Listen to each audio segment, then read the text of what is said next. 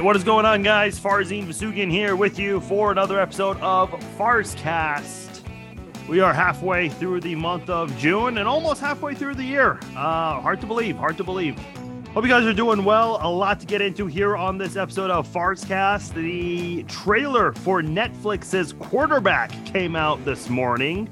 A lot of reactions to that in Kansas City and even outside of Kansas City. So definitely excited to talk about that because I've got a lot of questions, a lot of thoughts on that as well. I definitely want to share a lot of N F L news involving Stefon Diggs, Saquon Barkley, Josh Jacobs.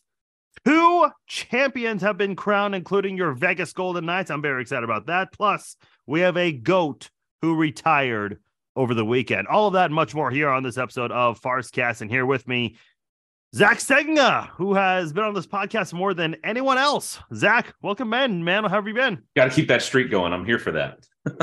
yeah, we, I'm doing you know, great. We haven't done a podcast in a while. We haven't. I mean, we've texted back and forth and whatnot, but we haven't done anything like this in uh, in quite some time. So it's been a while. It, I would say it, it's been it's been kind of fun though. You know, getting back into this. You know, having you know, previously co-hosted, and we, and we would do this once a week. Where every once in a while, I mean, you and I both know. We would have those weeks where it's like, ah, yeah, we do need to put one out, but damn it. yeah. So like now having it be the novelty where it's like, yeah, we're putting a pod out. It's going to be fun. I mean, I don't know. Maybe I guess for me, it's just the feature thing. You still do it regularly, but I like it. Yeah. no, it's, uh, I, I, okay. So I guess I'll address this. Uh, cause we did, I did put out the, uh, the poll question of, uh, the Chiefs zone. Um, a lot of people want it to come back, Zach. A lot of people want the Chiefs zone to come back. I mean, I'm here for that. Shamelessly. All right. Well, uh, yeah, I'll have, um, I'll just, I'll just address that. That is out there. I put a poll question up. Would you guys want the Chiefs zone to come back? And very, oh, to my own surprise, like overwhelmingly, uh, yes is winning like by a wide margin. Like, like think of the Vegas Golden Knights beating the Florida Panthers last night. It was almost like that big of a differential right there uh, in the uh, in the votes. So I'm here for that. Uh, I mean, I, w- I will address maybe you that. Should listen to the people and give them what they want. I mean, yeah, maybe my business. Uh, I'll um I'll address that topic at another time. But stay tuned uh, for those of you that uh, want more details on that.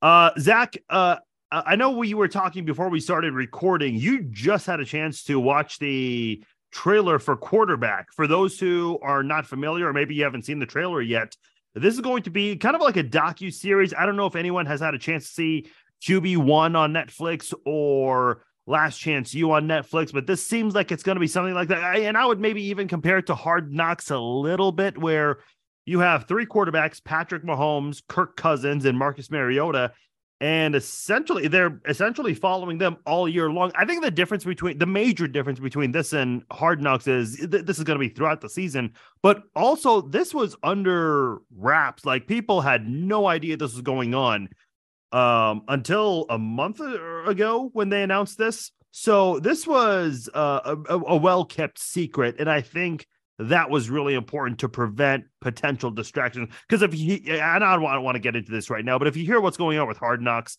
a lot of teams are declining that because of distractions.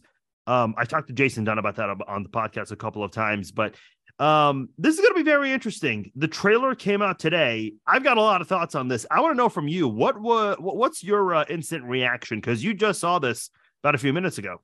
Yeah, so first reaction is that I think that it's one of the most interesting positions in sports. It's one of, I mean, it's really the only one that is, you know, it's the only one of its kind, frankly, where it is the most important position on the field, and it's not particularly close. Um, so to get a specific lens, I mean, I, I'm someone who enjoys Hard Knocks. Uh, it does certainly, of course, tend to, you know, loved the season with the Lions. Like, that was awesome. Some of the ones before have just been kind of there and okay. But yeah. You know, as someone who likes the behind-the-scenes view, I think getting it specifically through the lens of the quarterback is going to be incredibly intriguing. And I think they've got an interesting mix of, uh, you know, players on there, too. You know, Patrick Mahomes, Kirk Cousins, and Marcus Mariota. So you got two starters and a backup. Um, at least I'm pretty sure Mariota's the backup. Yeah, in he Atlanta is. This year, we'll see if that holds out or not. Uh, but, you know, you've got the best quarterback in the game by far. And then Kirk Cousins, who's, you know, kind of upper mid tier. um, depends yeah. on where you slot Dak Prescott. If you don't put those two next to each other, you're lying to yourself. Uh, but that's a separate discussion. But it's going to be interesting to see how you know, how they really take it, you know, how they're all different ages, you know, different eras, different play styles. Um, it'll be intriguing. Like, you would, I'm definitely going to watch it. Let's well, you didn't mention the best part of, about it, which, spoiler alert, it ends with Patrick Mahomes winning a Super Bowl. That's true. Yeah, that it does, which, I mean, is exactly as it should be. Yeah. Uh, actually, you know, fair. I'd be very, I'd be very intrigued if they, like, follow them after their season. So, like, obviously, Mariota's season ended early. Kirk Cousins' season ended in the first round of the playoffs. Patrick's season, obviously, w- after the Super Bowl, like, what do they do? Are they following him at the parade? And then after the parade, when everyone goes home, like, I would love to see that here. Cause here's my thing. Um, okay. Like, him on the field and his abilities. Like, I don't care about that. I already know that stuff. Um, my favorite part about that trailer was him not backing down from Max Crosby. And he's like, I'm here mm-hmm. all day. I'm here all mm-hmm. day. Um, like, I love when players are talking shit, or whenever, like, a player or a coach is complaining to a ref. Like, I want to know, what are they saying? Oh, I would love the mic'd up conversations between coaches and referees. We will yeah. never get them for obvious reasons, but damn, it would be fun. Yeah, I'm wondering if we could get any of that. Um, by the way, the other funny part is Kirk Cousins. Uh, he took a shot to the rib, and uh, at least that's how I think I recall the uh, the injury that they highlighted. And he goes, "Did we score?" He's like on the ground. Yeah, that's his first concern. Did we score? I would have been like, "Where am I?" Um, but but here's what I want to know with this show, because we saw some family life with Kirk Cousins and his kid uh, and his wife. I, I assume it's his wife or girlfriend, whoever. Uh, and then obviously they're showing Patrick. They're showing Brittany. They're also, I mean, they're, they do those. What's the word? I think they call it a confessional, where they're interviewing the subject.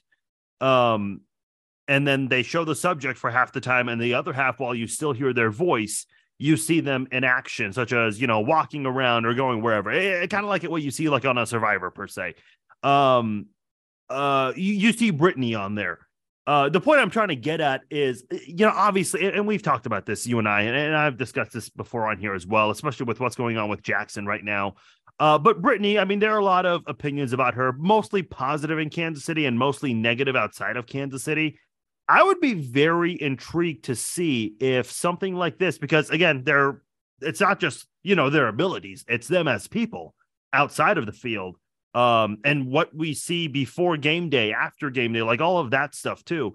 I'm just wondering with the whole family life thing, if they show maybe a side to Brittany that a lot of people might look at and say, okay, well, maybe she's not that bad of a person that they at first thought. Cause you know, I mean, listen, th- there's no secret about this. It- it's been out there. And let me just put it this way too, because I don't think Patrick and his family would have agreed to this, because, and look, I do want to get into the production side. This is Peyton Manning is the executive producer for this.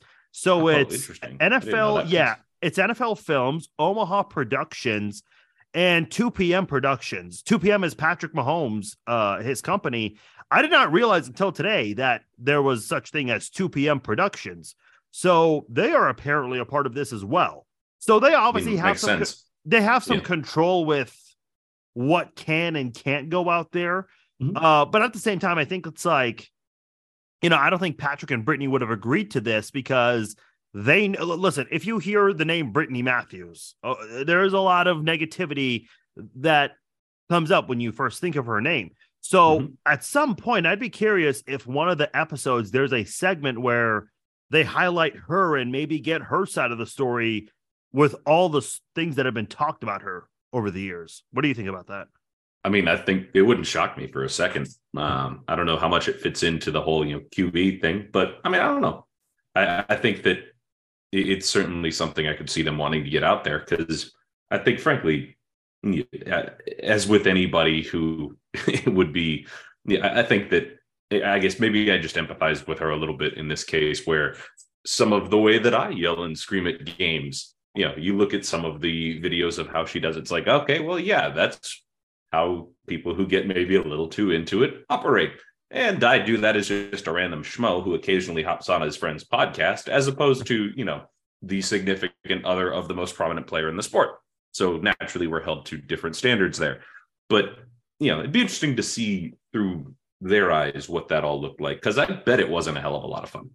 Yeah. You know, adjusting from just being, you know, a fan and doing normal fan things to, oh, right, now these are the rules because, you know, you're the M V P and people are paying way too much attention to me now. Like all of that. Like, yeah, I can see that being a real shitty adjustment, candidly. Can I say well, that on this cast? Yeah, you, you can say that. All right. Cool. Um, no, you know what's interesting is they also show like the ankle injury in the uh, in the playoffs, mm-hmm. and I'm just wondering, you know, how much of that are we going to see? Because Pat McAfee was talking about that too. Hey, you know, players have rehab early in the morning, so that way they can be. Because if you remember the week of the injury, and I, I remember um, when Patrick had his knee injury in twenty nineteen. Yeah, twenty nineteen. Dude, the media and the fans here. I, I'll tell you, my D Ms are turned off on Facebook now. Thank God. Probably. But um, that week, I don't think I've ever had that many D Ms in a short amount of time where people were like, hey, is Patrick playing? Is Patrick playing? And then even in the press conferences, like the media did not even know how to handle asking a question about Patrick's injury or and whether his availability. It's like people went nuts over that. And if you remember the um, the video that went viral from someone in the local media where Patrick is stepping down from the press conference riser. Oh, and yeah. Mm-hmm. And he he actually did a um, a press conference again later that week. He goes, I don't know what you guys are going to get from me walking out of a press conference. It's like, even that, that's like a little subtle shot to like, you guys need to calm down. Yeah. So I, I'd be and very frankly, curious to see do. how that how that uh, plays out if they show it on uh, on uh, the Netflix series. Yeah, it's going to be interesting to watch. I mean, frankly, I'm intrigued by the the inside look at that position anyway. But yeah. when you have our guy on there, yeah, of course, shut up and take my money, so to speak. I mean, in this case, they take whatever they charge per month, and I'll just watch it once. But yeah, you get the point. Yeah. By the way, I do want to address this too, because a lot of people are complaining, saying they don't have Netflix. And, and look, I understand maybe not everyone has is able to afford. A lot of people still have cable or DirecTV, whatever, and they just are not interested in all these streaming shows.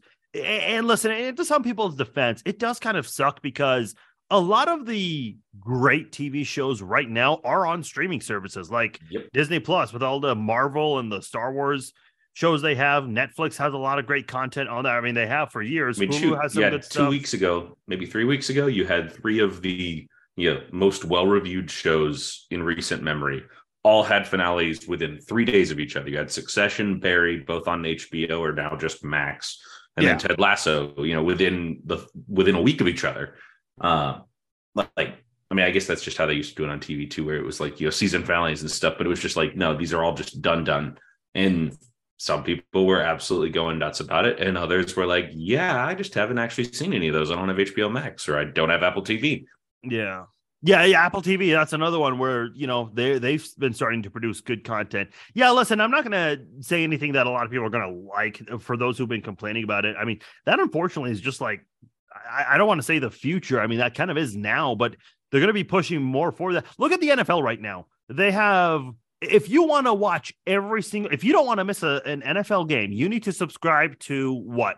You need YouTube T V so you can get uh, Sunday N F L ticket. Sunday ticket. Yeah, yeah. You're gonna need uh, Amazon Prime. Amazon Prime. Yeah, for Thursday games. You're gonna need E S P N Plus for one of the international games, and then you need, I believe it's Peacock for the one wild card game this year, a, a playoff game. So. Listen, it's not a matter of if, it's a matter of when. Like the Super Bowl, one of these days, the funny thing about that, it's going to happen. Oh, that's, I, I don't know about that one. That's the one thing that I think, yeah, even if they do it with all the rest of it, I'd still be shocked to see that domino fall. Simply because with the N F L in particular, there's a certain golden goose mentality of this particular piece.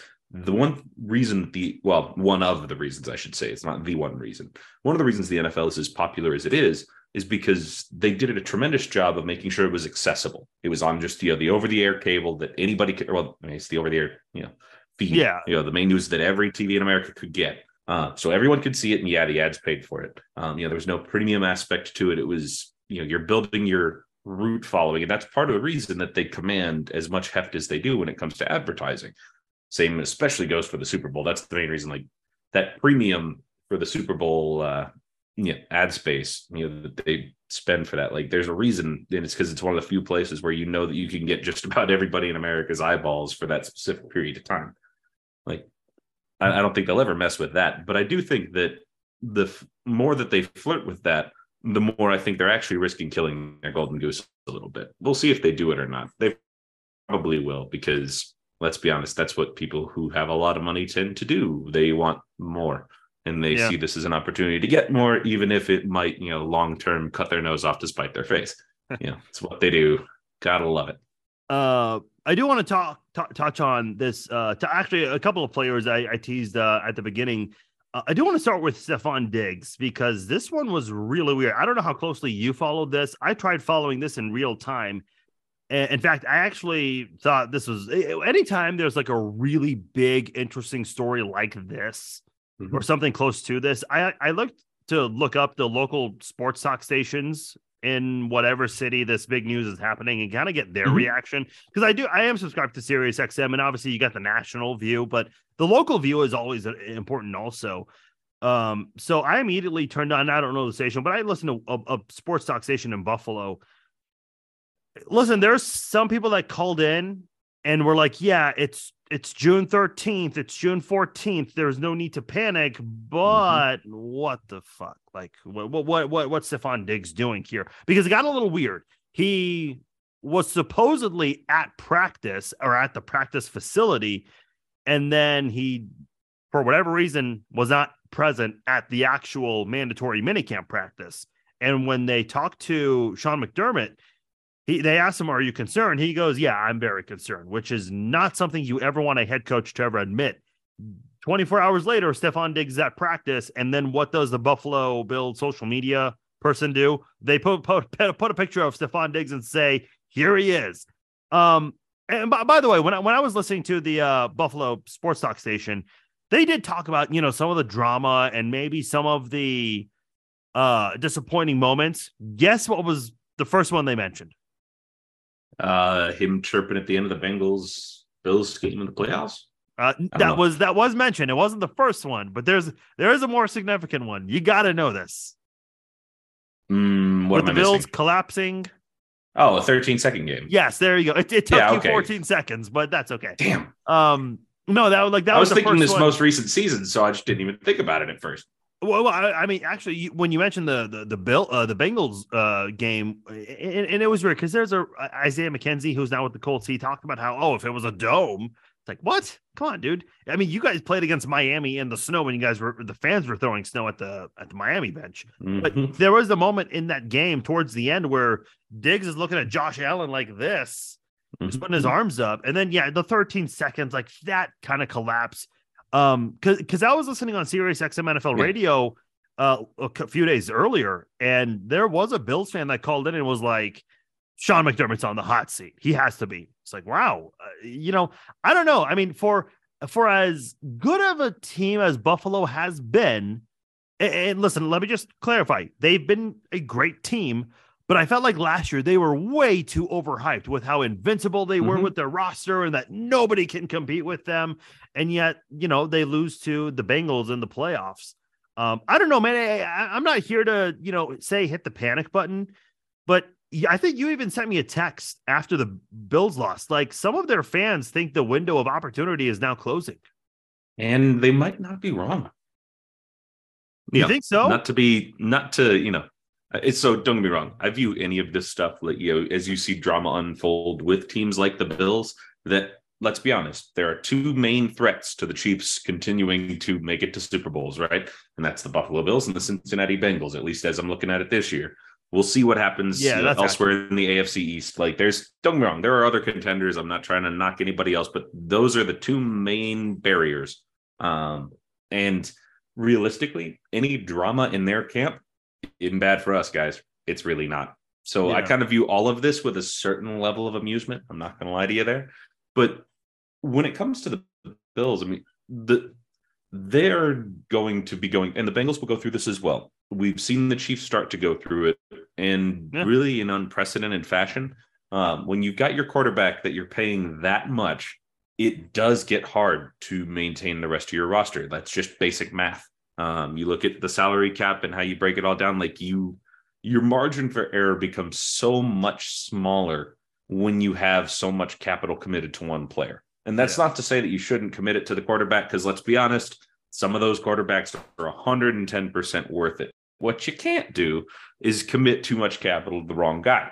That, you know, will ultimately make or break you uh, in terms of your, your competitiveness. And so that's why you've seen a lot of the, you know, up until this most recent run with the Chiefs, you know, very rarely. I mean, the other reason that you saw the Patriots have such a nice long run there with Brady was because he deliberately took a little bit less money. And even back, you know, in his era and when Manning was doing it, the quarterback money wasn't quite so nuts. Yeah, um, that's now really it has gone too. absolutely crazy. I mean, we saw a lot of it here in the offseason.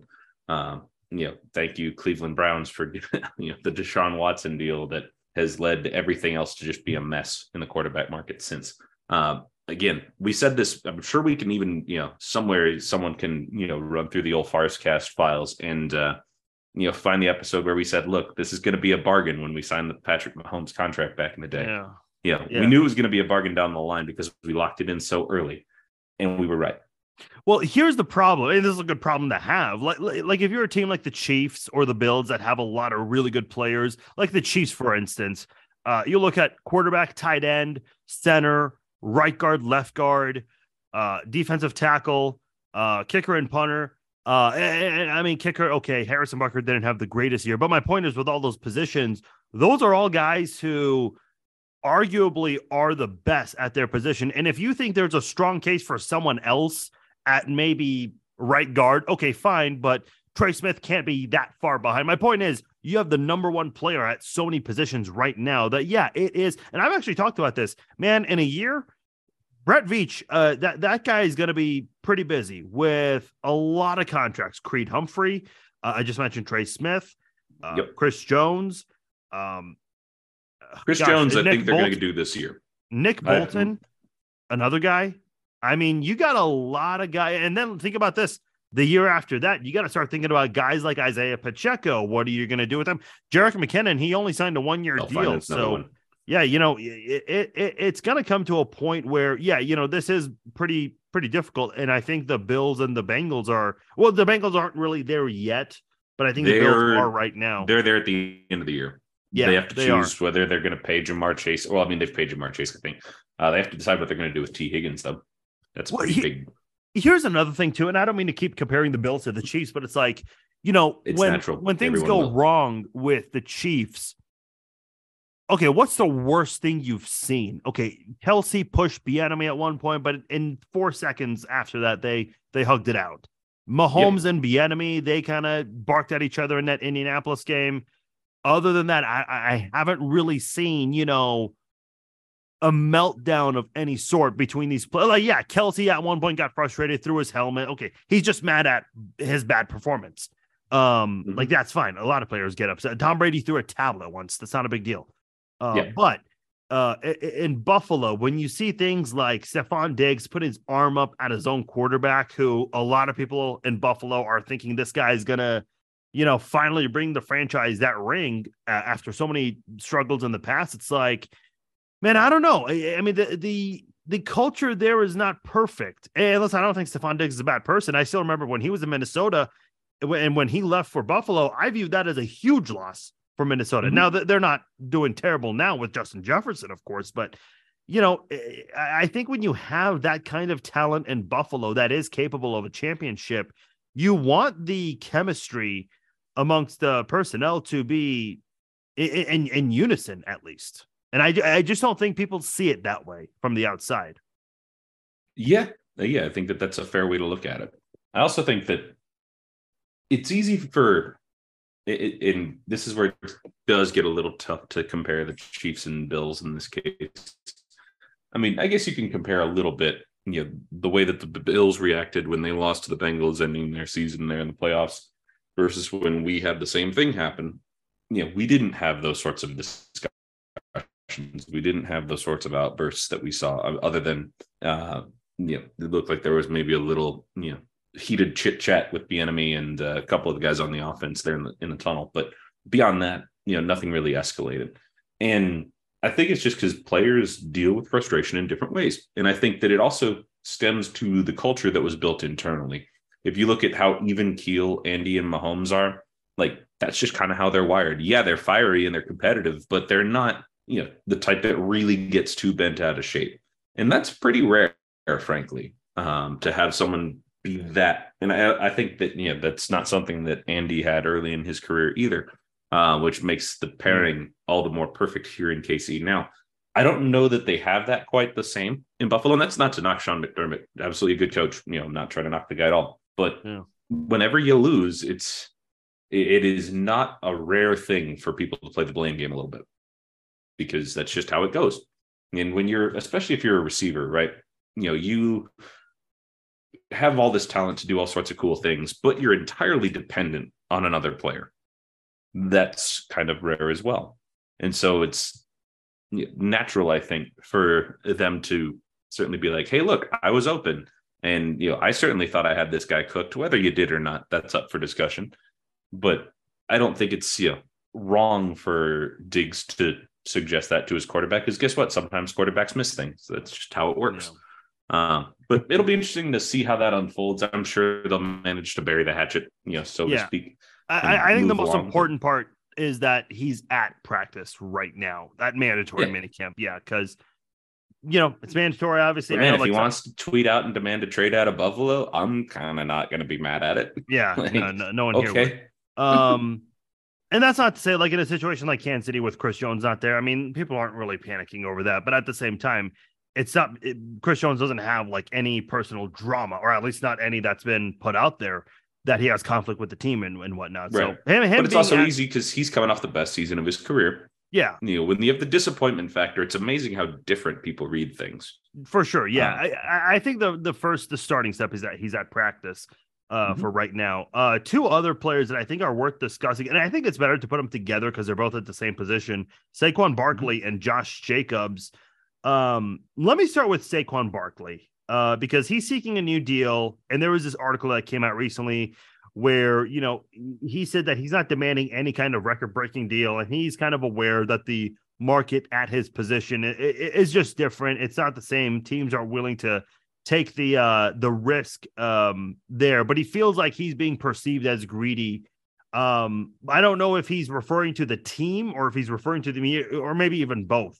Um, so there's that. Meanwhile, you have Josh Jacobs of the Raiders. Very interesting spot with him, uh, who also received the franchise tag. He wrote a tweet uh, a couple of weeks, a week or two ago. He says, quote, "Sometimes it's not about you. We got to do it for the ones after us." And mm-hmm. judging to a fan's response, Jacobs' reply to that, it looks like he's referring to contract situations and trying to prevent running backs from facing an upward battle in the uh, future when they want to earn the deal that they feel like they're worthy of. Okay, let me just say this, because I do think the Giants had their, uh, without question, had their best year with Daniel Jones so far. And Daniel Jones in that game against the Vikings, uh, by far his best game ever. I think with both of these teams, and you look at the Raiders right now, there's a lot of uncertainty right now because they changed quarterbacks when they had a lot of high expectations last year. I think these are two teams, honestly, right now, they need those running backs because, as again, I, I, I acknowledge, uh, I, I just forgot his name right now, uh, Daniel Jones. He did have a great postseason game against the Vikings, but do you trust that to happen in the long run? And with the Raiders, I mean, Jimmy G, where's your level of confidence with him? These are two teams right now, and I know this is not the style of the N F L offense today, but those two teams need their running backs right now. I'm not saying pay them massive long-term deals, but you got to at least pay them something, because if you don't have those two guys, I'd be very concerned for both offenses, because there's not a lot of certainty surrounding those two teams right now offensively. Yeah, I think it's just, you know, a bit of a challenge across the board, frankly. And I, I totally understand where Josh Jacobs is coming from, you know, saying that it's not about them, it's about the ones coming behind them. Because I was just looking up, you know, here in the background. Uh, if you look at the free agency, you really only had, you know, I think three running backs. I mean, only three running backs that signed a contract value over ten million dollars, period, end of sentence. That's Miles Sanders, who signed a twenty-five million dollars four-year deal to go to Carolina. David Montgomery signed a three-year eighteen million dollars deal to go to Detroit. And Jamal Williams from Detroit decided to go down to New Orleans for three years, twelve million dollars. So the money's not the same as it was. But some of the people who are still out there sitting on the sidelines, you know, most recently Dalvin Cook, you know, one of the best running backs in the league for the last few years. You know, Ezekiel Elliott, you know, yeah, also Zeke's one of the better there. running backs in recent memory. Kareem Hunt, uh, Leonard Fournette, you know, the list goes on and on. And all, you know, all four of those guys I just mentioned, you know, they're twenty-eight or younger. Uh, and so it's just indicative of the fact that the shelf life for running backs really is a lot less than it used to be. Uh, frankly, yeah. it, you know, in it, you, you look how we do it here in Kansas City. You know, you made the comment of earlier when we were talking about Veach having to rework contracts in the future. You mentioned Pacheco as someone who he'd have to pay. No chance he's been getting paid. Zero. They don't pay running backs anymore. They found him in the seventh round. They will find the next one of them in the seventh oh, round. Oh, really? You don't think they've got Pacheco, another guy who just came in? No you chance. Don't think the Chiefs would, would consider bringing back Pacheco when it's time? Um, unless the price is absolutely right. And okay. that's the struggle here.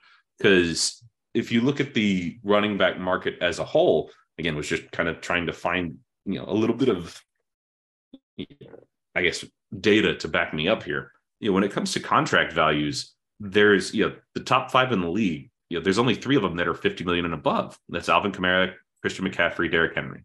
And of those guys, you know, who has really, you know, had that massive of an impact on his team. I mean, Derek Henry, you know, you remove him from the Titans, the Titans are not the same team by any stretch oh, of the imagination. Not. But some of the others, like, it, it's maybe not quite the same. You know, you've got so many different ways you can cut and slice this data, but ultimately the position itself is not as valuable as it once was. There's so many more running backs by committee. There's an understanding that you do just get beaten down at that position. It's just the nature of it. And, you know, you get your four or five years if you're lucky and you stay healthy. And, you know, that's that. Uh, it's unfortunate. Don't get me wrong. Like, I don't feel, you know, good saying any of these things for these guys, because these are the guys who, you know, are going to have the longest term struggles on the line too, you know, outside of like the linebackers. You know, there's a lot of reasons that the old school, you know, ground and pound, smash mouth N F L, like those guys do struggle the older they get too. And unfortunately now they're getting cut way sooner. Um, you know, they're making way less money because they pretty much get those rookie deals. And then who knows? Because frankly, again, you know, looking at the free agents that I named earlier, you know, specifically Kareem Hunt, I think he may have gotten one extension tops. Um, you know, Zeke certainly got his extension, but Dalvin Cook, I think, was, you know, extended maybe once. But I think Kareem was just just wrapped up his rookie deal. I'll have to look just to make sure I'm right. Uh, yeah. No, no, you make a good point. And even if you like, I mean, a lot of people listening are, are, are Chiefs fans. If you kind of look at the history with the Chiefs, you had Marcus Allen uh, here for, and I know it, it was the tail end of his career, but again, that wasn't a long, uh, long-term deal. And then there was a, a, a kind of a significant gap uh, until Priest Holmes came uh, in terms of like a solid running back. But then you have Priest Holmes for a few good years. He gets hurt. You have Larry Johnson for a couple of really good years, and then he gets hurt, but also gets in trouble as well. Jamaal Charles, same thing with him. Has some really good years. Uh, did get hurt, but also came back, but then got hurt again. Um, but did have some good seasons in between there. Uh, I think Spencer Ware has dealt with that. Kareem Hunt, not an injury thing with Kareem Hunt. His was more uh, getting into trouble. Uh, ever since Kareem Hunt, I mean, the Chiefs have just been kind of cycling through running backs. You have LaShawn McCoy for a year. You have Clyde Edwards-Helaire, but you're also like being active with other running backs because of his uh, limited availability. It is very hard at that position. Like, even if you don't use the running backs as much, um, sometimes you you just see these running backs take a lot of big hits. Um maybe more than the quarterbacks at times. And maybe that plays a role in them uh, not getting these deals that they want. And we see situations like this. I, I, listen, I remember, what year was it? two thousand seven? I just want to make sure. Yeah, it, it was, it was oh seven. Yeah, yeah, yeah. It was oh seven. Cause that was the year the Chiefs were on Hard Knocks. Um, and that was also the year Larry Johnson was holding out. He held out for a very long time and into mm-hmm. training camp. Um, because he wanted a new deal. And I remember that th- this was a pretty significant story at the time. People were wondering, is this guy worth the money? Well, the Chiefs, Carl Peterson, at the time, the G M, made him the highest paid running back in N F L history. He just was not the same after that, unfortunately. Um, now, there are a lot of reasons behind that, uh, both on and off the field issues. But, man, it's like I, I think, in my opinion, the Larry Johnson contract, that was the start of teams looking at the running back position and saying, OK, maybe we got to rethink, you know, we, we have other priorities in terms of who we want to pay and not pay. I, th- I think that started all of this. Yeah. Well, and this, again, it's just the longevity factor. You know, the reality of the salary cap means that you have to pay someone for what they're doing now, not what they've done in the past, which is almost impossible to do it yeah. at the running back position where you pretty much get your rookie deal and then that's kind of it, uh, unless you're really lucky. um, you know, that's the unfortunate reality these guys are faced with.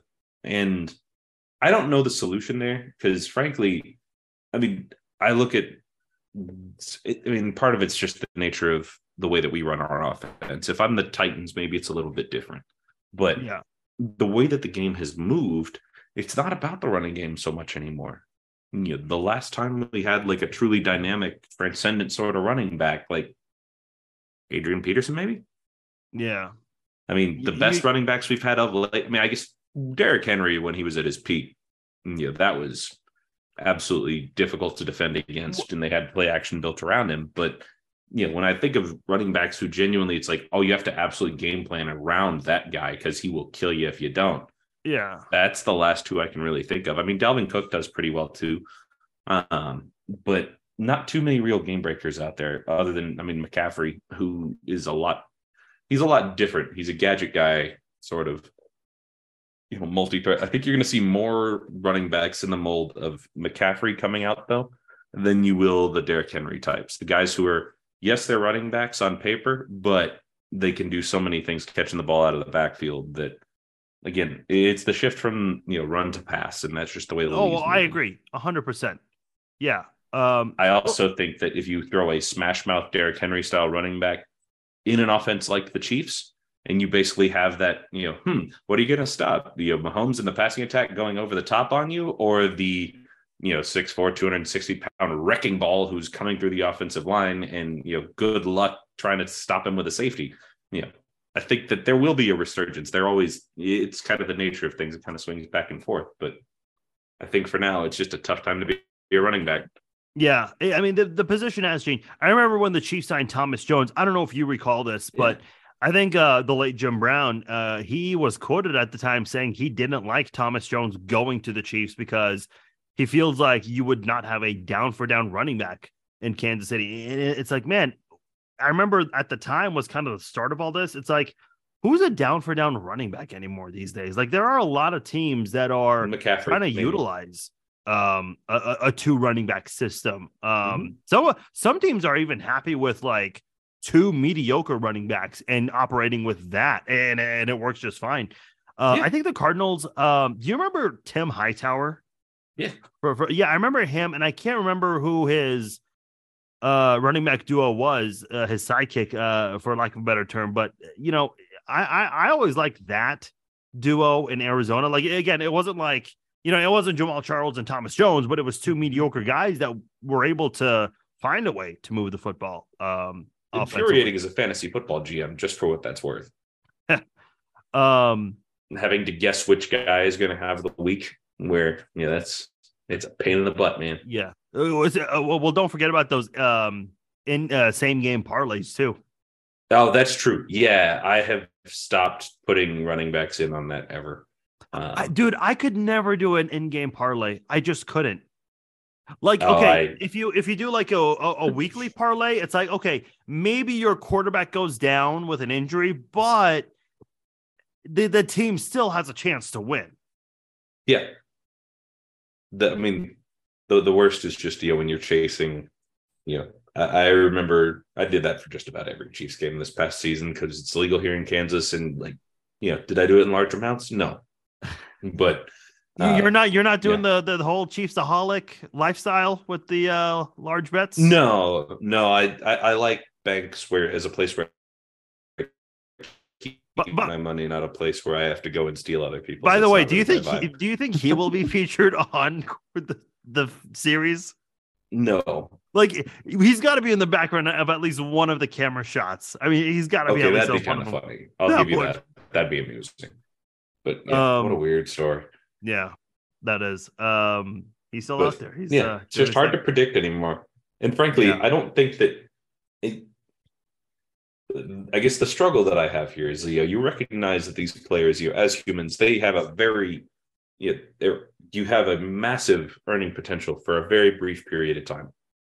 Uh, you look at like Clyde Edwards-Helaire, for example. Like, do you think he's going to get another deal as good as his rookie deal? Probably not. Oh no. Like, he just because he's been hurt, which sucks. That's just the reality of it. Yeah. And you know, you, it sucks to see these humans who spend their whole lives working towards a thing that is now getting yanked away from them. But as a G M, it's malpractice to pay your running back too much now.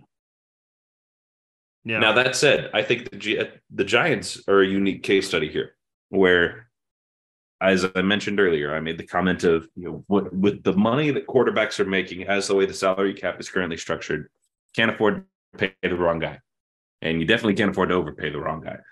I think the Giants might have done just that.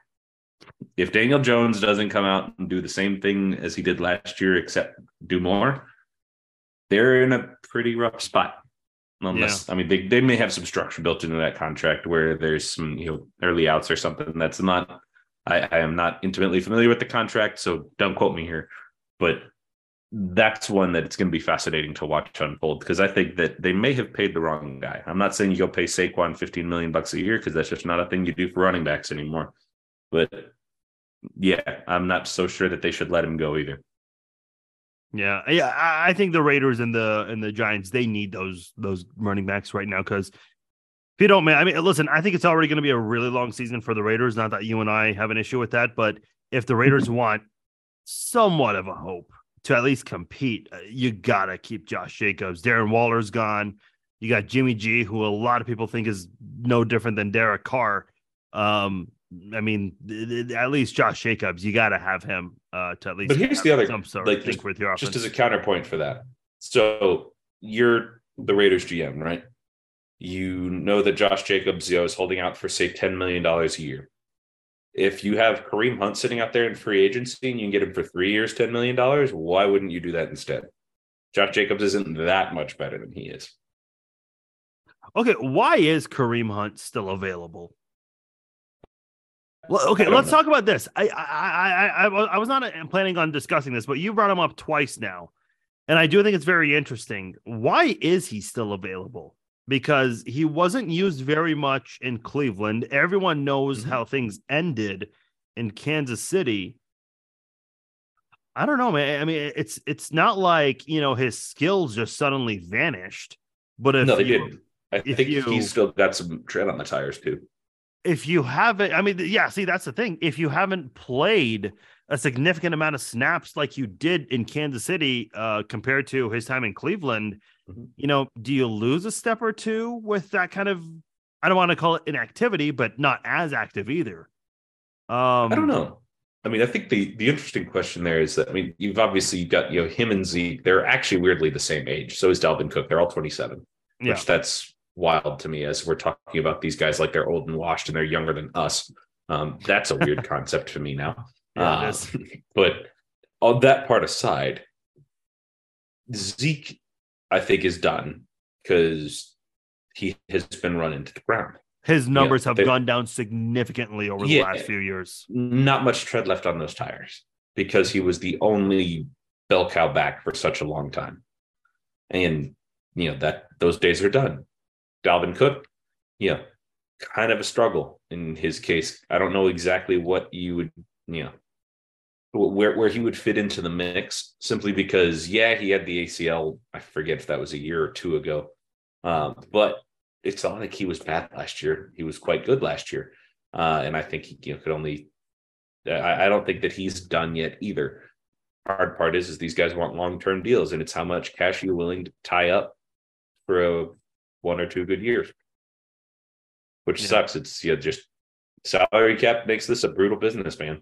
Yeah, that's the reality. I mean, I was thinking about this the other day. I mean, it's a business. I know Chris Jones was not happy about the whole Frank Clark thing, but you know, you, you gotta you gotta do what's best for you.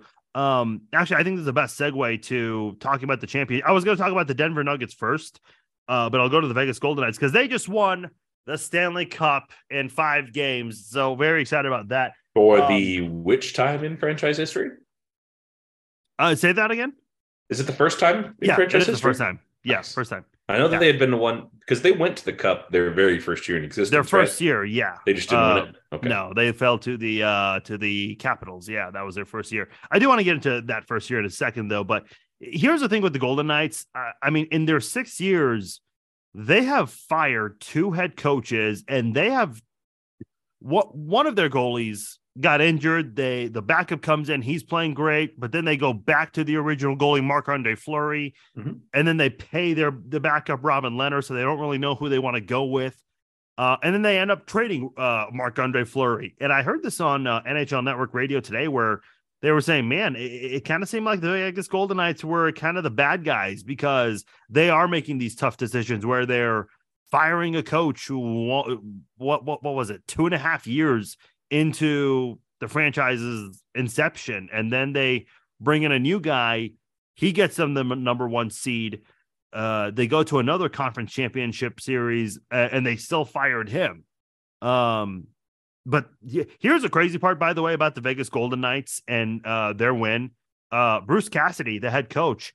Uh, mm-hmm. So exactly a year ago today, he got hired by the Golden Knights. He got fired by the Bruins. Now, Zach, I don't know how much hockey you follow, but the Bruins just had the best regular season yep. in, in the history and of hockey. Tossed in the first round. They got bounced in the first round. And not just that, they blew a three one lead and lost in overtime in game seven to the Florida Panthers. Oh, by the way, Bruce Cassidy beat the team that beat the Boston Bruins. So kind of a crazy story. And really just a crazy uh, twelve months for Bruce Cassidy. Um, it is wild the way that hockey recycles coaches. Oh, It's yeah. not like the N F L, like, don't get me wrong, the N F L has a pretty rapid coaching carousel, but the number of former head coaches on that carousel is not nearly as many where, like, they will leave. Like, frankly, when Andy Reid came to Kansas City immediately after being in Philadelphia without doing a year off to do something else in the middle, that was looked at as kind of rare because, frankly, that just didn't happen a lot at the time and definitely doesn't happen now.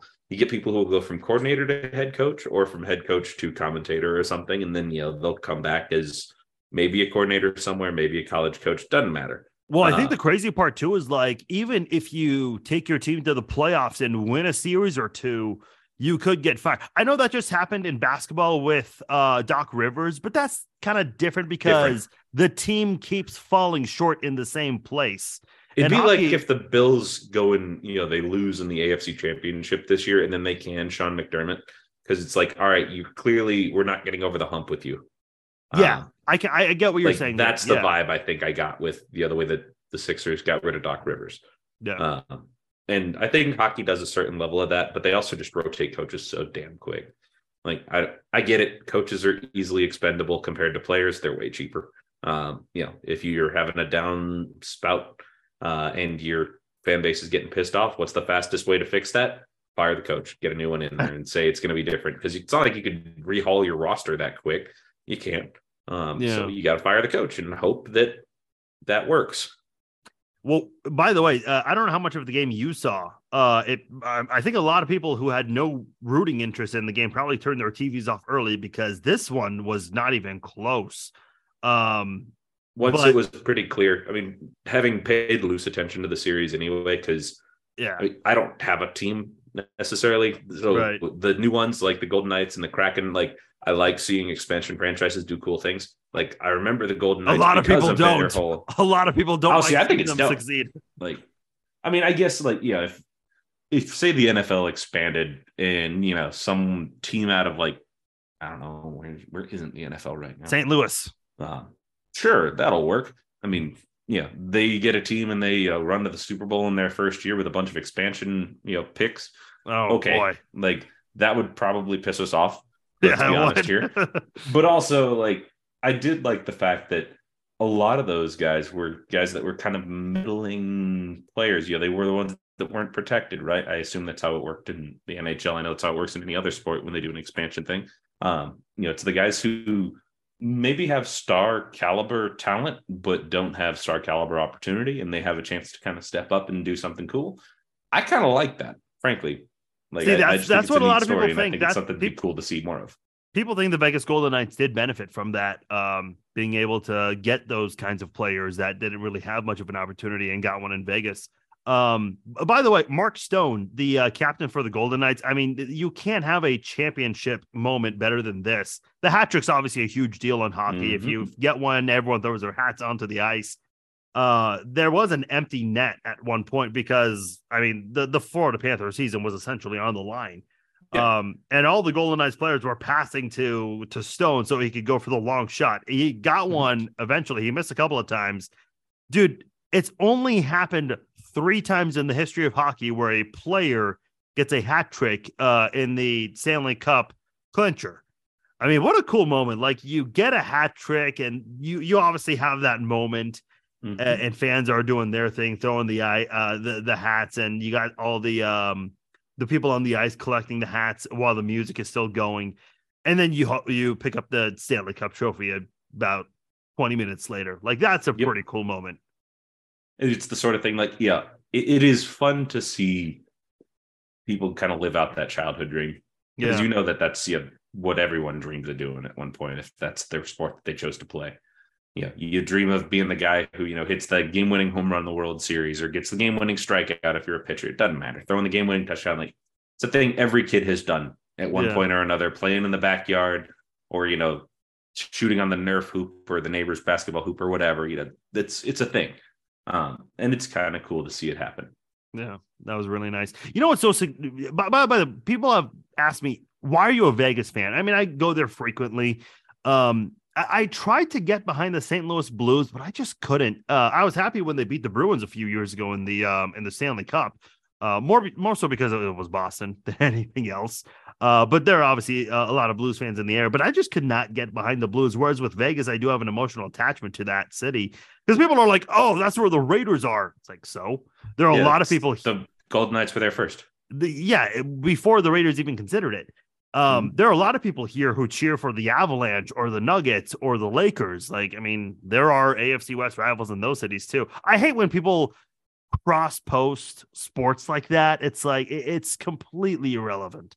Um, but I, I the, agree with you. You shouldn't be limited to just one city. By the same token, I do not have patience for those who, like, you know, when I was growing up, you know, they're a Yankees fan, they're a Lakers fan, they're, I don't know, okay, Patriots yes, fan. I agree. Like, those type, I have zero patience for. Yeah, if that's if not acceptable. If but. your teams are the Lakers and the Cowboys and the Manchester Red Sox, United or whatever, Manchester, it's yeah, like, it's like, oh yeah, it's, on, I just drew bro. for the big names because you know, it's just like, yeah.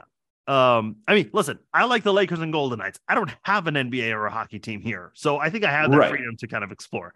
Um, and anyway, like, yeah, I, I. wouldn't blame. I mean, don't get me wrong. We've been Chiefs fans for back before it was cool. Uh, yes. You know, we, we remember the Pioli years and the Todd Haley years and Matt freaking oh, Castle. Oh, the Pioli and, years. Know, yes. All, all of that. Yeah. Anyway, we don't need to, none of us need that negativity in our lives. So we'll drop that piece. Um, but it does make the Mahomes era all that much more fun. Yeah. Uh, same way that, you know, the years of royal suckage that we had growing up where, you know, realistically, it was a question of, I, I genuinely remember Joe Posnanski was the sports columnist here for the Star, and this was back yeah. when you would actually get the newspaper because it was, you know, you know, it was a thing. The internet wasn't quite as prevalent as it is now, which makes me sound and feel old, but whatever, not the point. I remember he had a running gag every year where it was, you know, he would keep track of when he wrote the column of like, well, this Royal season's over. We won't be having competitive baseball in September. Um, and it was just kind of a running gag of how long it would take him to write the, well, we're out of it column. Um, That made twenty fourteen and fifteen all the sweeter. Yeah. Anyway, that's my. I still I still remember fans. interning for eight ten and helping uh, Jason Anderson break the story that we traded for Ueneski Betancourt. Good times. Anyway, uh, one other thing I did want to say about Vegas. Um, you know, so the other reason why I'm such a big fan, like I immediately supported the team the moment it was announced, mm-hmm. but I really just fell in love with the team. And it happened during kind of a tragic week too, where the Vegas shooting happened and people were just heartbroken. It was recorded as one of the biggest mass shootings of all time, if I recall correctly. But um, that team did bring the city together, and with their hot run to the um, to the Stanley Cup in its inaugural season, that was kind of a, a focal point where, hey, this happened early on in the season, and this team did bring the city together in this manner. Sports has a weird way of doing that. I know the Red Sox did something similar after the yeah. Boston bombings. Yeah, um, I mean, Saints, that's just, you know, picking up after Katrina and all that. Like, yeah, we yeah. gotta think of, you know, those stories where it's, you know, ah, Boston strong, or, you know, Vegas strong, or I don't think New Orleans used the same thing, but yeah, the something resiliency yeah. factor. And yeah, the one time the Yankees were actually like, all right, that was kind of cool, where, you know, the president's throwing the first pitch out after the baseball, or the first pitch of the baseball game out after nine eleven and all that stuff, should be like, you know, sports is the one place where things can, you can go back and it can just be normal. Yeah, a little bit. Uh, yeah, I do like that aspect of things. Uh, you, you're not from Denver, but you've got some family nope. from the yeah, Denver area. Is that correct? There. Yep. Yeah. So, and do like, you have like any Nuggets, like any emotional attachment to the Nuggets, or what? I mean, more of my attachment to the Nuggets is just, you know, the. So I don't have an N B A team, of course, being a Kansas City fan, but I'm a Jayhawk, so I have lots of players. um, oh, there Christian you go. Brown, of course, being one of them, as a fellow Blue Valley Northwest alum. Uh, it's kind of cool oh, to see that right. all go down. Um, so, well, I saw know. K U post something. I think that he won a state title with Northwest, and then he won a he won a championship last yeah. year. And now he just won an N B A championship. Yeah. So the big thing that was getting all the run was the notion of having won the N C double A title one year, get drafted, win the N B A title the following. There's only five players who have done that. And it's Christian Brown, Magic Johnson, Bill Russell, and two other guys who are not nearly as prominent as the other two. Um, you know, yeah. I thought I thought that that was also Wayne Simeon. It happened in his second year. For yeah. some reason, I thought it was his first year. But Wayne Simeon didn't win the uh, – I don't think he won the N C double A. Oh, no, you're right. You're right. Yeah. No, that, he just, that's just a Jayhawk who won it in, like, his first season, I think. Yeah. Because um, I think he got drafted by the Heat, you know, when it yeah. was Shaq and Dwayne Wade doing their thing. Yeah. But uh, anyway, that part – aside, you know, most of my rooting interest was I, I liked seeing the fact that these were two teams that weren't super team style, if that makes sense. Jokic as a player intrigues me very much because it's like, this dude does not look like he belongs dominating the N B A the way he's dominating the N B A. He looks like the dude who's just cooking at the Y in terms of, like, he just he plays that fundamental, you know, just smart basketball, which, again, you I, one of the things that I've always enjoyed about the N B A is that it's guys like LeBron who can do stuff that you can't see anyplace else. Like yeah. there's, you know, the collection of the handful of humans who can do this really cool stuff that other people just can't. That's kind of neat. Um, rarely do you see, like, Jokic is just such a fascinating player in that regard. Um, and yeah, the Nuggets as a whole, just, it's an organization that was built, you know, with, yeah, a couple of stars, but it wasn't like, ah, yes, we're going to go into free agency and, you know, build this mega team. Like, they built it through the draft, um, yeah. which was, you know, and in today's N B A is super unique. The Heat pretty much did it the same way, with the exception of they signed Jimmy Butler in free agency, I think, or maybe they got him traded. I don't know exactly, but, you know, their incredibly gritty story of the way that, yeah, they were the eighth seed and managed to run through the playoffs, knocking off the number one seeded Boston Celtics. You know, rough year to be a Boston fan, but hey, they had a good run, so I'm sure they're fine. Um, yeah, just kind of an interesting finals to watch. And frankly, I watched way more N B A basketball this year just because I was gambling on it. Let's be honest here. No, well, there you go. What do you want, DraftKings? Yeah. Okay, that's the place to be. Yeah. I mean, I've well, used. So the funny thing is, is that.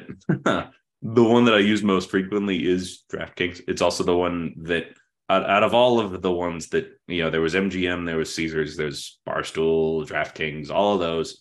Uh, back in September, when they all came live here in the state of Kansas, they all had all sorts of different promos where you could, you know, bet fifty dollars, win two hundred dollars in free bets or whatever. And yeah, yeah, those would be typically dispersed. I know for M G M in particular, and Barstool was the same way. Yeah, those two hundred dollars in free bets were dispersed as like four fifty dollars bets. So I put those on Mahomes to win the M V P and the Chiefs to win the Super Bowl. Suffice it to say, I did pretty well on those ones. Oh, yeah. Uh, those of you keeping score at home can figure out the math on that. But uh, yeah, ironically, the one that I use the most is the only one that I technically don't have at a break-even state at this point. I'm like fifty bucks behind or something on it. But oh, yeah. the other ones were just like, there were such big wins that it was like, well, you know, as someone who just bets a couple bucks here and there because it amuses me, you know, my average bet size is like two or three dollars. Like I'm again, I don't bet anything I can't afford to lose because let's be honest, I know why the city of Las Vegas continues to thrive. Um, and it's not because we get to win. That's just not how it works. No.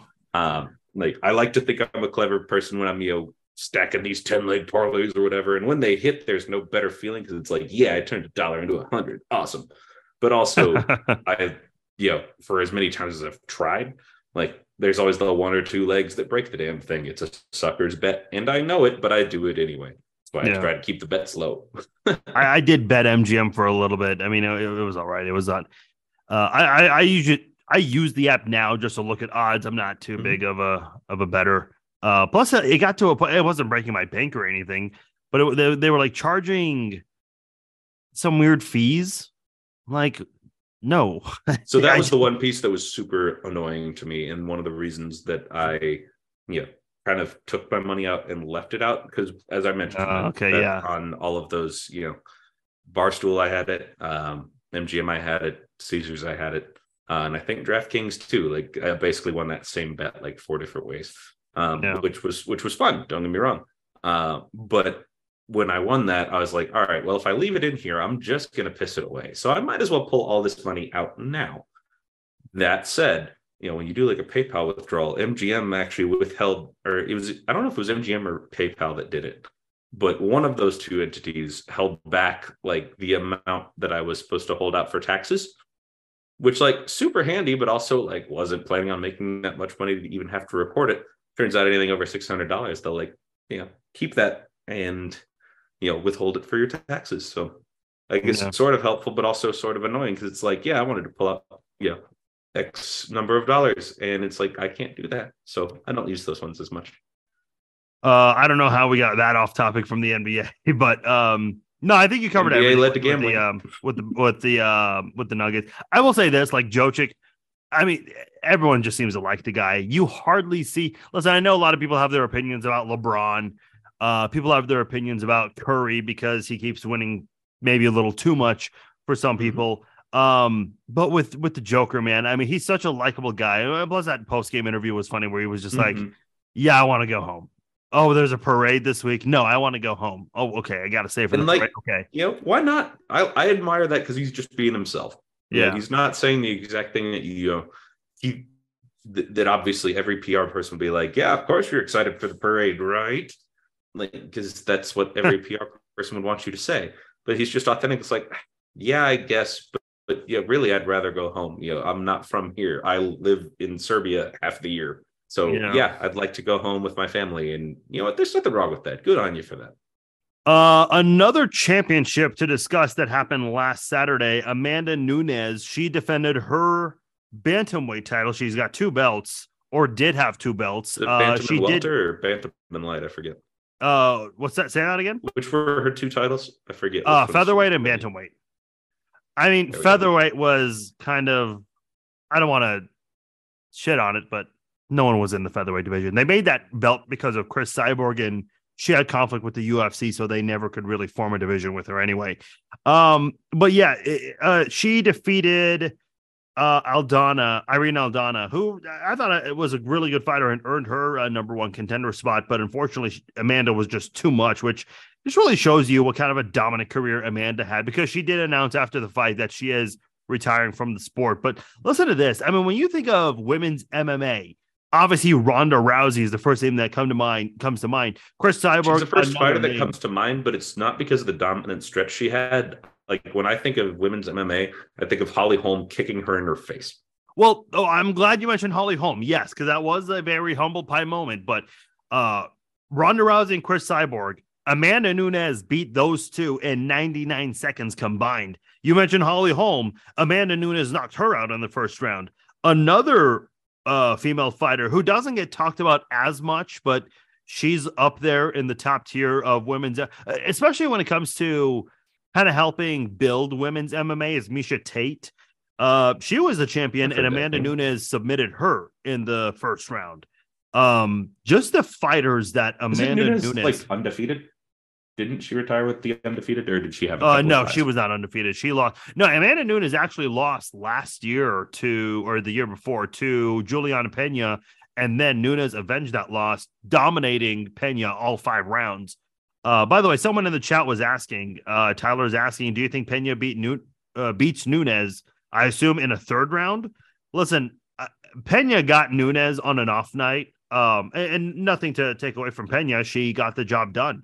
But in the rematch, so as it doesn't matter champ, when you beat the champ, you beat the champ. Yeah, but in the rematch, uh, defending the belt for the first time, Pena just got destroyed. And people were concerned because Nunes completely changed her coaching staff and gym. Like, that's a weird thing to do for one loss.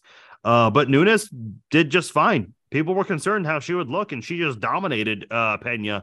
Um, I mean, and listen, I know she beat Valentina Shevchenko twice. The second one was a little controversial, but listen, I, I mean, it, it's not the first, it's not the only time that's ever happened in the sport. Um, she has dominated the biggest names in women's M M A. Uh, I mean, she is hands down the GOAT.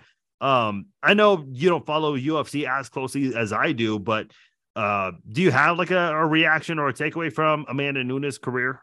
Honestly, I just think it's, I always respect it when someone goes out on top. Yeah. And I, I recognize that there is a lot of a lot of reasons, yeah, usually in the millions of them, frankly, to just, you know, keep trying to Brett Favre it and milk every last bit out of it. No, gosh. But I respect it when an out when an athlete is willing to go out at the peak of their game. Well, I mean, not necessarily at the peak, but like where they know, all right, yep, uh, th- we're we're downhill from here, so let's remember the good times. Let's just you know, focus on you know that legacy and not tarnish it there at the very end. I respect that a lot. Yeah, there are a lot of fighters that do retire and then come back, and they just aren't the same. Um, you can tell Amanda's not going to come back. Like, she was in the octagon with, uh, with her girlfriend, uh, their daughter, and the rest of her coaching. Like, like they're in the cage, dancing around, and like her two-year-old daughter was just like dancing around the cage, which was pretty pretty cute to see. Uh you can tell she's really happy, and she's she's done, uh which is both good and yes. bad at the same time. Like, there's it's obviously sad that she's gone. I still remember the first U F C pay-per-view I watched from start to finish. Amanda was on it, and that was the fight where she got herself the title shot. So um me personally, as, as an M M A fan, you know, I'll always remember that, uh, and how she did in the first time. I've watched U F C fights before, but never like an event from start to finish. That makes sense. I mean, yeah. Frankly, I'm one of those, you kind of, I would go out to the bar and see whenever it was like a big prominent fight, um you know, some of the really big names coming at it. um see like, like I remember seeing live when, you know, Holly Holm the shit out of Ronda Rousey. Yeah. I remember live watching McGregor and Jose Aldo when McGregor had that, you know, thirteen second knockout with that one hard left and just cooked. Um, you know, and I also remember watching him in Floyd Mayweather box, but that's not relevant in this case. Yeah. Um, yeah. It's just, well, see, I'm the problem recreational with the, M M A fan, I guess is the way I'd put it. To be honest, man, I've kind of turned into that too. The product has not been very good lately. It just, I, I think there are a lot of good technical fighters right now, but man, I, I kind of find myself in a position where I just like, listen, I'm not going to lie. A lot of people do this. I'll just look for a free version online. I mean, I'm not the one streaming it, so I'm not the one that can get in trouble. I'm not the one providing that stream. Um, but yeah, by the way, E S P N Plus, I, I am not a fan of their service for whatever reason. Like, I can watch K U games just fine or other events. But sometimes, for whatever reason, yeah. when you pay seventy, eighty bucks, whatever it is now, dude, my service keeps freezing up. And I contacted E S P N Plus. They're like, oh, we see your uh, your internet speed was not very good. I'm like, sir. And I had the video because I had to prove it to them. I'm, I'm like, the entire event is just lag, like buffer, mm-hmm. buffer, buffer, buffer. And I have, you know, my Amazon Alexa right below. It is doing just fine. It's also on the same Wi-Fi. So, and they're like, oh yeah, but you need a stronger Wi-Fi for E S P N Plus. I'm like, no, no. The E S P N Plus works just fine when I stream other stuff. But yeah, yeah, it's it's, it's just okay though. We we kind of talked about this earlier with streaming services. You know, you gotta your Wi-Fi's got to be good. And these, it's funny, the streaming service will blame the Wi-Fi, and the Wi-Fi will blame the blame the streaming service. So you can never yeah. get your it, way there. T- both of them are occasionally right, so neither of them ever have to take accountability for it. Um, I did it's want to really ask quite you. Useful for that. I did want to bring up um, Messi coming to the M L S. I was really happy for him when he won the World Cup. Yeah. Um, listen, soccer is just a very fascinating sport. I know it's not as prominent in the U S um, compared to the N F L, obviously, but sure. This is very interesting. Is Messi going to bring eyes to the sport of soccer uh, for Americans? I don't think so. I really don't. They tried this with David Beckham back in oh eight, oh nine when he signed with the Something Galaxy. Like um, honestly, like, I know the Galaxy went on to win a championship, but was Beckham a big part of that? No. In my opinion, he's honestly one of the most overrated athletes of all time. I know women think he looks great and all that. Yeah, sure, cool. But I mean, okay, other than his looks, is there anything else you can really add? I mean, listen, I know there were a lot of women that were buying his jerseys too, but how many of them actually watched his games?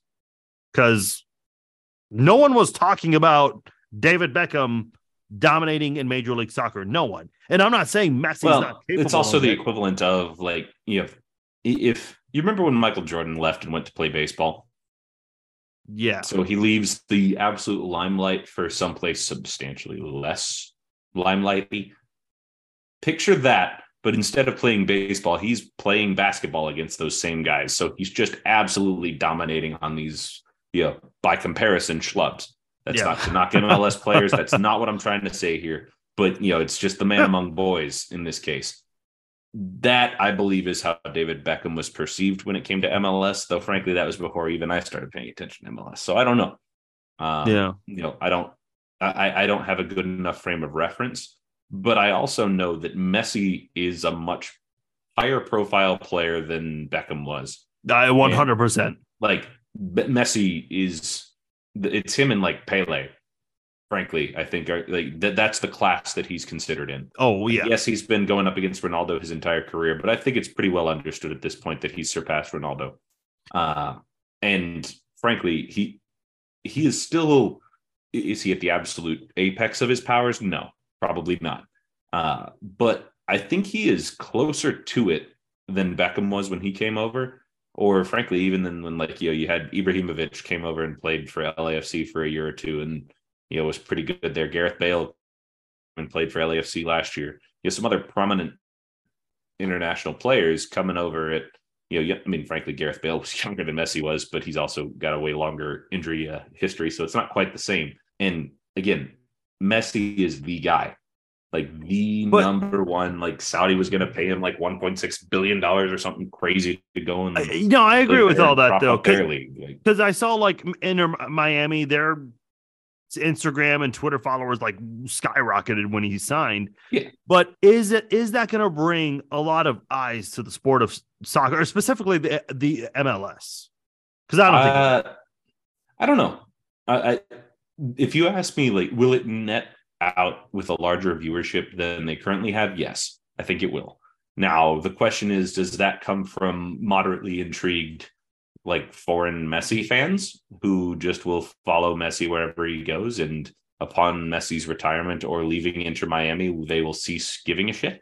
Um, that's entirely possible. I don't know for sure. I don't think so. But that's entirely possible.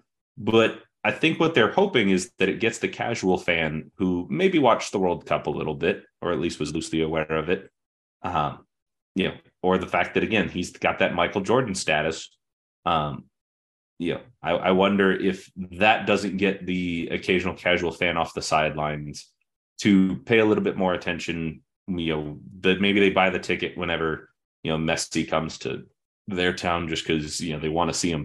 Uh, frankly, you know, I mean, I'm obviously I pay a little bit more attention to Sporting K C than uh, than I certainly ever used to. Uh, so I would consider myself, you know, kind of a casual soccer fan there. I'm probably not the demo they're trying to get off the sidelines here, because I don't think they view me as totally on the sidelines. But you could bet I'm going to try to find a way to be at Children's Mercy Park the first time Inter Miami comes in. Like, don't kid yourself.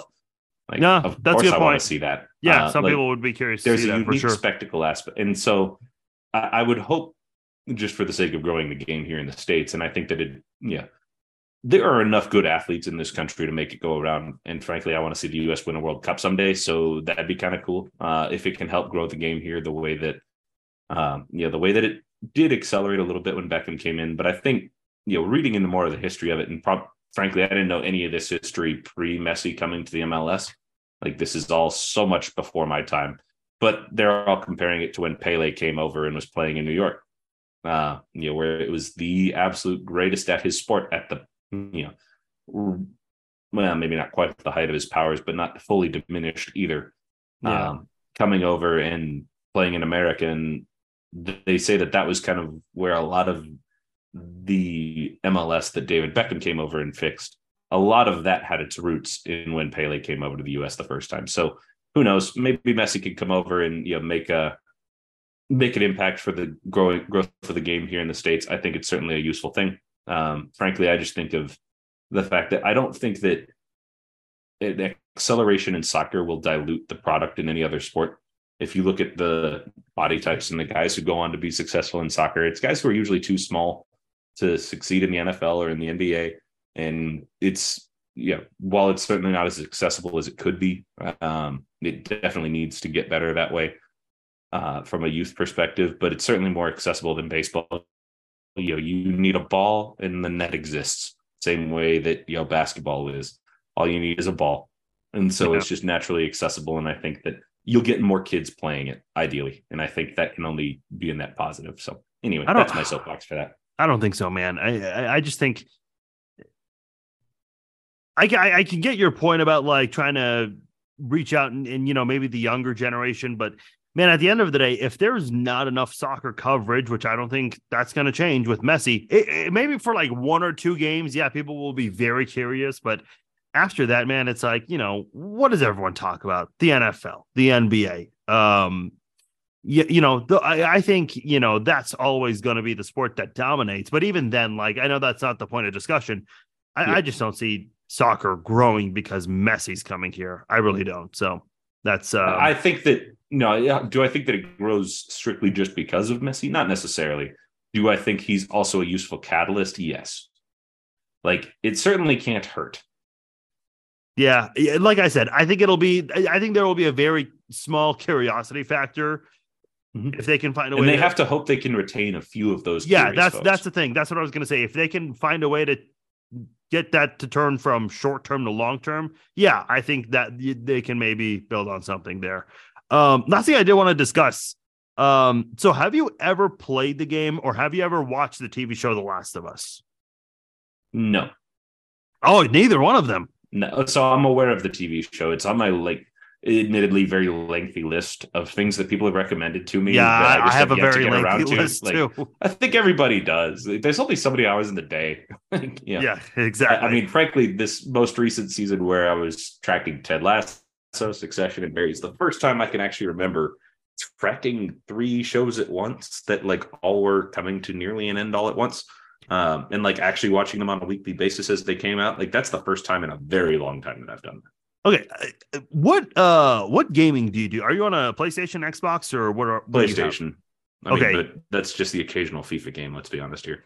Oh, I was gonna ask, do you ever play like any story, any video games that's heavily based on story? Uh, I played the Star Wars Jedi one.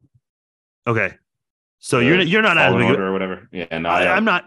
as big of a gamer. I mean, I just play Final Fantasy, Grand Theft Auto, a couple of zombie games, so I'm not that big of a gamer. I either. definitely used to, but I just, you know, this whole um, adulting thing means I have way less time to do it.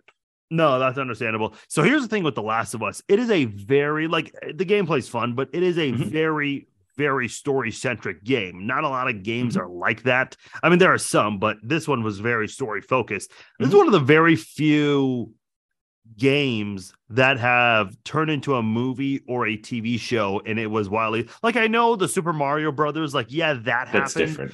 But it, it's not it, like you can do whatever that you want. That wasn't because it was such story. a good story. It was because yeah. the game itself was good, and it became, you know, a pop like the, culture phenomenon. That's different. Yeah, The Last of Us, they copied the script. Now they did a couple major changes, but for the most part, the story was prominently the same.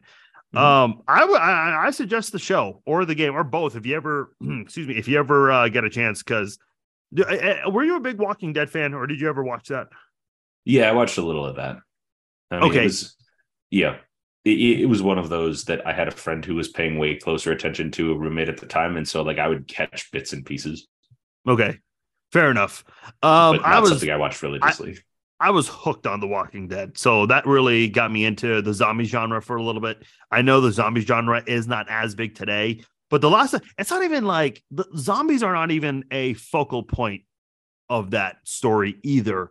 Um, it is a fantastic story. I do recommend it. It can, anyway, the reason I bring it up, it came out, the game on the PlayStation three came out ten years ago today, uh, which is hard to believe it's been ten years. Uh, where was I ten years ago today? I was in college. I think I was getting ready for my senior year of college.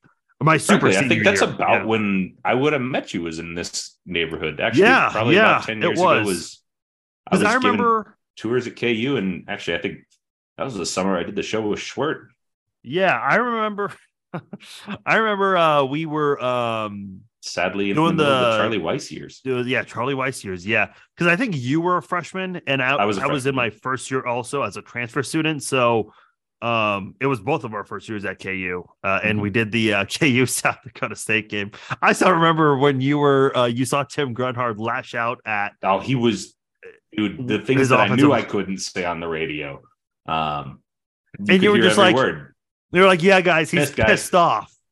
And yep. I just start laughing. I'm like, I look over Can't to on the radio. my co-host Rothman. and also my um the, the sports director, yeah, and who, who was spotting for us.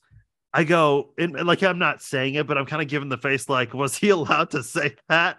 And then I, a week, less than a week later, I think Brett Musburger said the same thing, and Kirk Herbstreit is struggling controlling his laughter in that moment. So I was like, oh, okay, I'm not the only one to do that. So yeah, for good. the amount I didn't love Brett Musburger, like that's, yeah, you know, I guess like he's still an icon of the profession that I certainly never pursued, but yeah, you know, so I could be compared oh, yeah. to worse, but man, too many years of watching him and Bobby Knight commentating on Big twelve games. So. Oh, Jesus. Yeah. Bobby yeah. Knight. Where Where is Bobby Knight now? Does anyone know?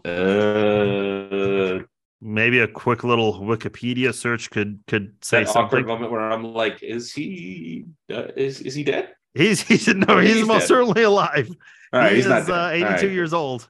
Um, no, it's funny. Somebody, I mean, he's at that age where it's like that's not out of the realm of possibility. Come on now. uh, uh, well, if you recall, um, when Andrew Wiggins was at K U, mm-hmm. uh, I, I think it was for Big twelve Media Days in Kansas City. Somebody asked Bill Self, they said, hey, um, we know Andrew was supposed to be the next big thing. Has he received any advice from Danny Manning or Wilt Chamberlain? And Bill Self was like, um, Danny might have. And I think some yeah, people in the room were point, not aware. Wilt had been dead for many years. Um, like, Wilt Chamberlain died a long time before that. Yeah, you know, and, and listen.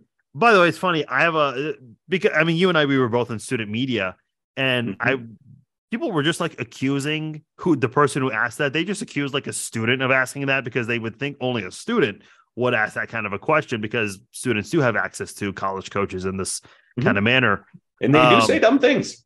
I mean, I was accused of saying it. I had classmates who were accused of being the guy who said, "I'm like, why?" Um, but I do think that was honestly like. That and the whole like Charlie Weiss newspaper thing, which you and I have gone over before, those have Still to be funny. like one of the funniest moments. Like, you know, hey, is Danny or uh, not Danny Chamberlain, Wilt Chamberlain? Did yeah. he uh, reach out?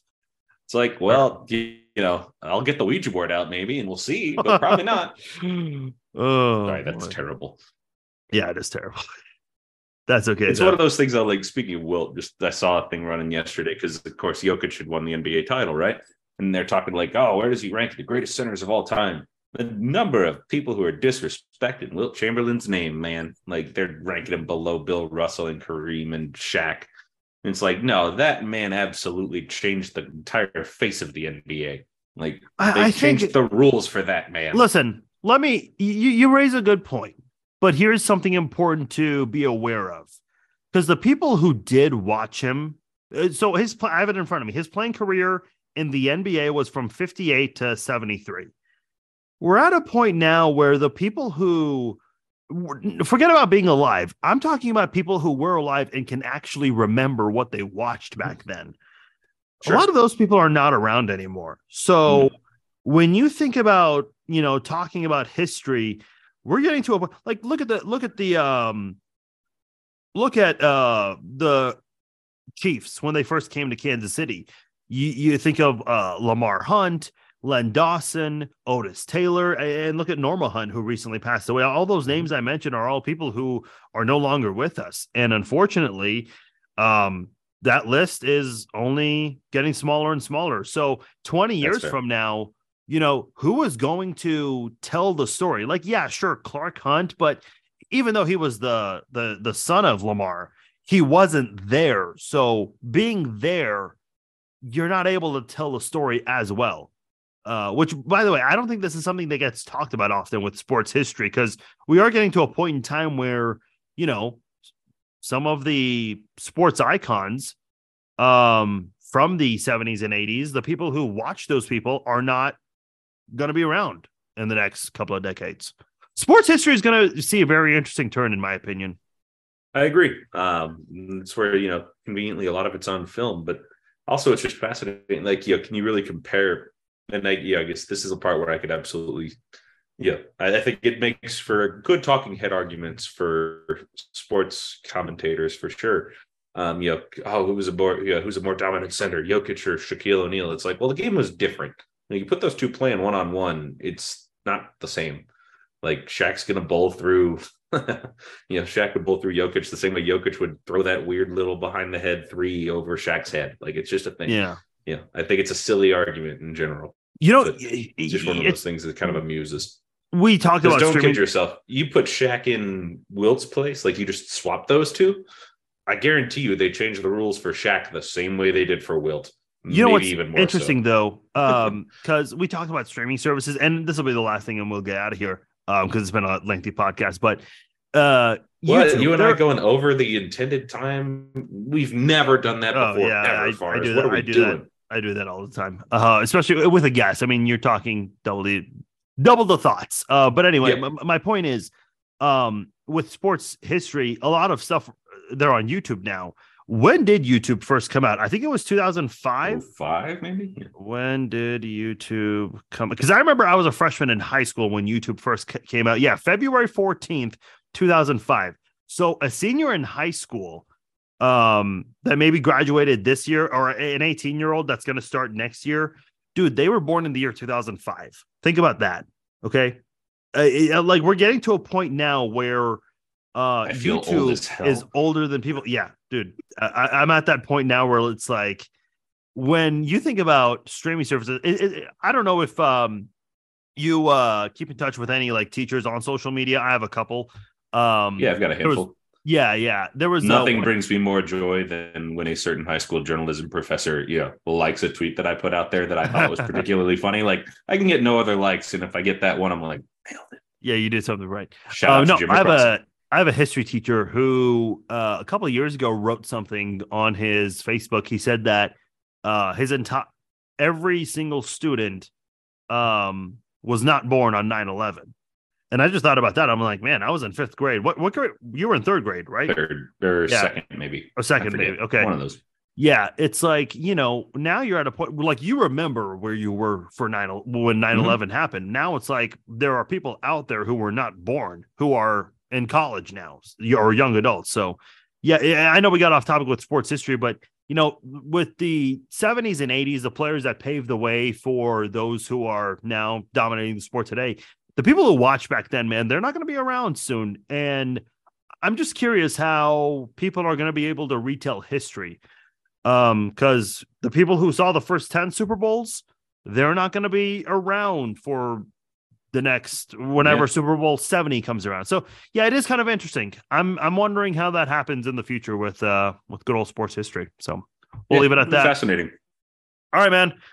Good stuff as always. Uh, I know you're on yeah, Twitter at ground, Z- damn. Stegenga, so uh, everyone can uh, go give Zach a follow there.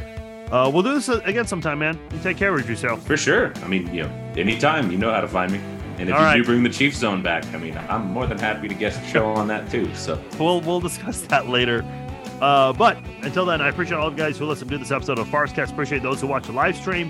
If you enjoy the show, share the links, uh, share the podcast stream with your friends on social media. Let a friend know about the podcast. Until then, I'm out of here. Talk to you guys later. Take care.